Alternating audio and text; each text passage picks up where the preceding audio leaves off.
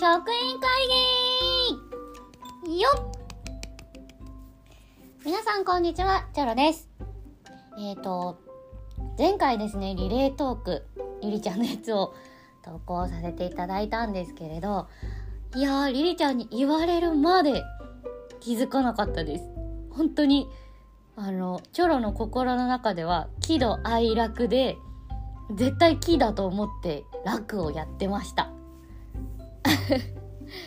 いや、びっくりしましたね。え、何の話をしてるんだろう、リリちゃんって思って聞いてたら、あれ？楽しい？確かに楽だっていうのを気づかされました。いやー、びっくりしました。よくあるんですよね、こういう間違いがね。はい。ということで、えっ、と、リリちゃんからのね、リレーが返ってきたので、新たにリレーをつないでいきたいと思います。今回は、ちゃんとやります。喜怒哀楽の「ど」えっ、ー、と起こった事件ベスト3ということで発表していきたいと思いますでえっ、ー、とまあチョロから始めたリレートークなんですけれどこの「ど」っていうのを考えてみたんですよこれ今撮る前にでもチョロ基本的にまあ、特に今年はなんですけど毎日が楽しいんですよ。だから起こった事件って全然思い出せなくて困ってるんですよね。まあねあの起こった事件とかそのマイナスな感情ですからあんまりね長いこと覚えておくと精神衛生的に悪いので、まあ、人間の本能として忘れてしまうと思うんですけれどにしても起こった出来事ってほぼ思い出せないですよね。ということでえっと実はねあの台本とかをチョロは全く書かないので YouTube でも TikTok TikTok はちょっと作るかな YouTube でも Podcast でも台本ってほぼほぼないのでほぼほぼっていうかないので考えながら話すんですけれどもしかすると学生時代に限定しないかもしれません。なんか最近はそのチョロもねまだまだ人として未熟なので最近カリカリカリカリすることが多いんですけれど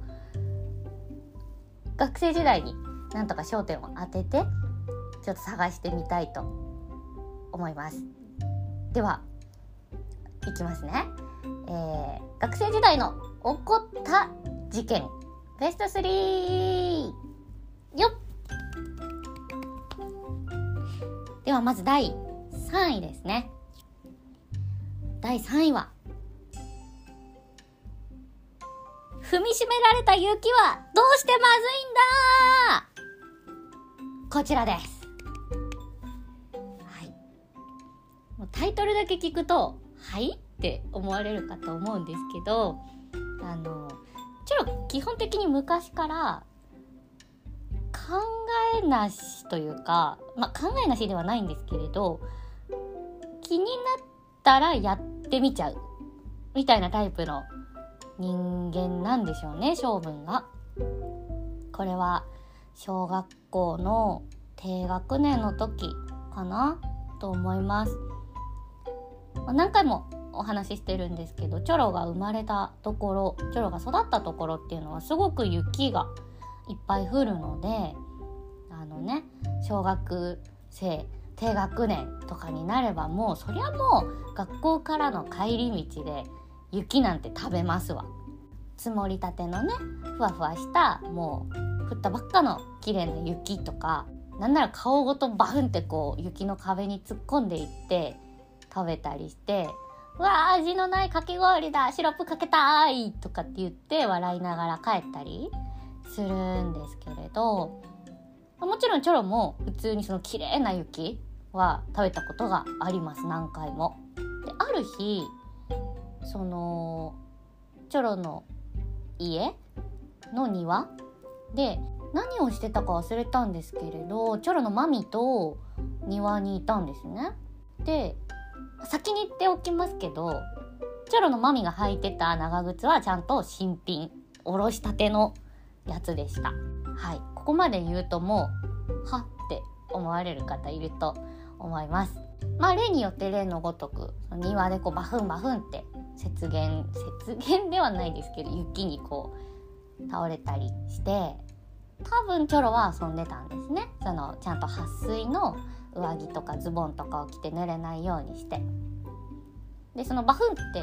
倒れたところの目の前をマミが通ったんですよ。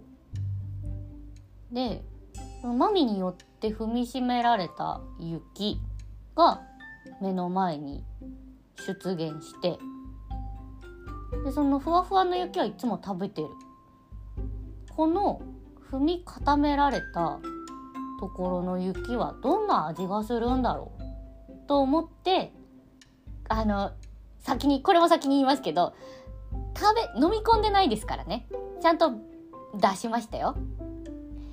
踏みしめられた雪をどんな味がするのかな？と思って口にポッて入れたんですよ。そしたらまあゴムの味がしてさすがに子供ながらにあ飲み込んだらダメなやつだと思ってベて出してその綺麗な雪を口に含んであのうがいしたんですけどあの語弊が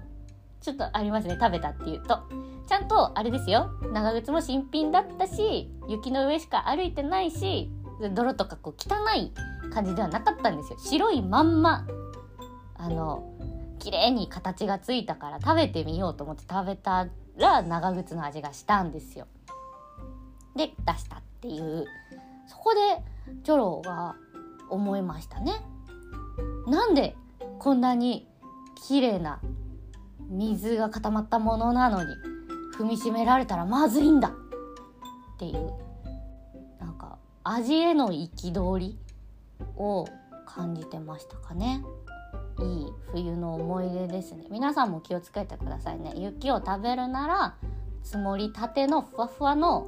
綺麗なとこの上澄みだけ口にしてください。ダメですけど。こちらが第3位です。はい。では続いて第2位です。こちらも小学校の頃ですね。ぽっちゃりだったのに相撲に勝てない。こちらも小学校の思い出なんですけれどチョロの行ってた小学校は春ん？春かな？春か秋かちょっと忘れたんですけれどあまり寒くも暑くもない時期だったんですけど相撲大会っていうのが必ず毎年開催されてたんですよ。でチョロその時ぽっちゃりっていうか結構大きくて横に。あの小学校ぐらい子供服って皆さんもあのちょっと割と安価な服屋さんの子供コーナーとか見かけるかと思うんですけど身長で服売られてるじゃないですか。140とか150とか書いてあるハンガーにかかってるみたいな。S とか M とか L とかのサイズではないと思うんですけどちょうど当時138とか、まあ、アラウンド140ぐらいの身長しかなかったんですよ。まあ今もチビなんですけど。ででも140のサイズの服を買うとちっちゃいんですわ。特にズボンが。140のズボンとかこう無理やりあのヒップを押し込んでももうお腹が言うこと聞かなくて絶対にお腹閉まんないんですよね。だから160の子用とかの大きめのズボンを買ってなんならゴムのやつとかを買って裾をまくって履いてたぐらい、まあ、ふっくりしてたんですけれど相撲大会、まあ、体育で練習とかもするんですけどまあ勝てないんですよ。ふっくりしてるのに。まあ、1年生から6年生まででトータルで何回もやったわけですけど練習も大会も含めて。多分1回ぐらいしか勝ったことないです。だから今のチョロが昔のチョロにちょっと怒ってるんですけどなんでお前はそんなに踏ん張りが効かないんだと。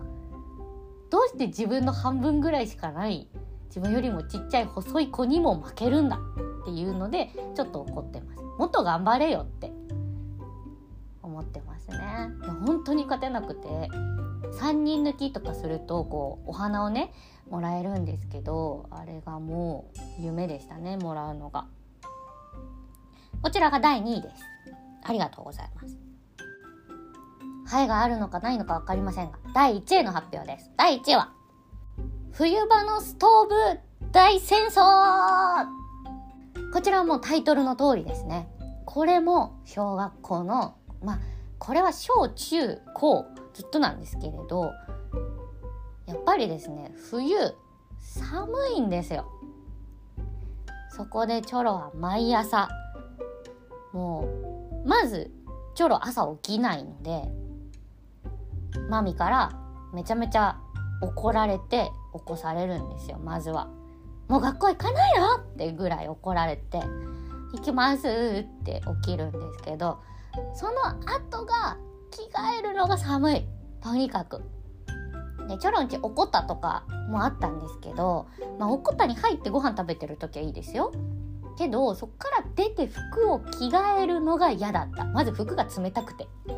でその石油ストーブ灯油ストーブかをつけていたんですけれどそこで服を温めたいと。ただ温めてると忍び寄る魔の手があるんですよ。それがチョロンチにいた柴犬だったんですね。あの子女の子なんですけどもうチョロに本当にそっくりで寒がりだし暑がりだしよく寝るし怠惰だったんですよ。彼女はまず寒いのが大嫌いよくその犬は喜びには駆け回りっていうあの雪降ってくる歌あるじゃないですかあれの真逆でもう雪降ってきたら外に行かないみたいなおこたが設置されたらまず真っ先におこたの中で丸くなるのは彼女だったんですよ。でそのストーブのこう熱風が吹き出してくるところあるじゃないですか。あそこから10センチぐらいしか離れてないところを陣取って寝るんですよ彼女しかも熱風が吹き出してくる方に頭を向けてだからこっちまで風が来ないしなんなら彼女だけあったかいんですよでそんなに近くにいるからチョロから「脳みそ逃げる!」って言われてこう引き剥がされてズリズリズリって寝たまんま離されるんですけどしばらくそこで耐えた後にまたこうニョッキニョッキニョキって戻っていくんですよ彼女。なのでチョロの服が温められなくてそこでも毎日ストーブの取り合いですね。もうどいてって言うんですけどどいてもらうと彼女はすぐおこたに行っちゃうから彼女だけずっとあったかいっていう柴犬だったんですよね。もちろん今でも柴犬が一番好きなんですけど特にチョロンチにいた彼女はあの全柴犬の中で一番美人だと思いますね。柴犬界のミラ・ジョボビッチアンジェリーナ・ジョリー。いやまあ柴犬界のハリウッドスターと言って過言ではないと思います。エマ・ワトソンとか。まあそんな感じでもうずっと学生時代は毎朝冬になると彼女と取り合いをしておりました、まあ、起こった事件思い出してみると小学生のことしか思い出せなかったです、まあ、中高もね多分考えたら出てくるんでしょうけどないんですよね。本当に忘れちゃった。本当に怒ったから本当に忘れちゃったのかもしれないですね。今日発表したのも本当に起こったことなんですけど。それでは今回は喜怒哀楽の「ド」ということでちょっとトーンが低めになってしまったんですけれど今回の職員会議はここまで。リレートークまたリリちゃんにつないでいきたいと思います。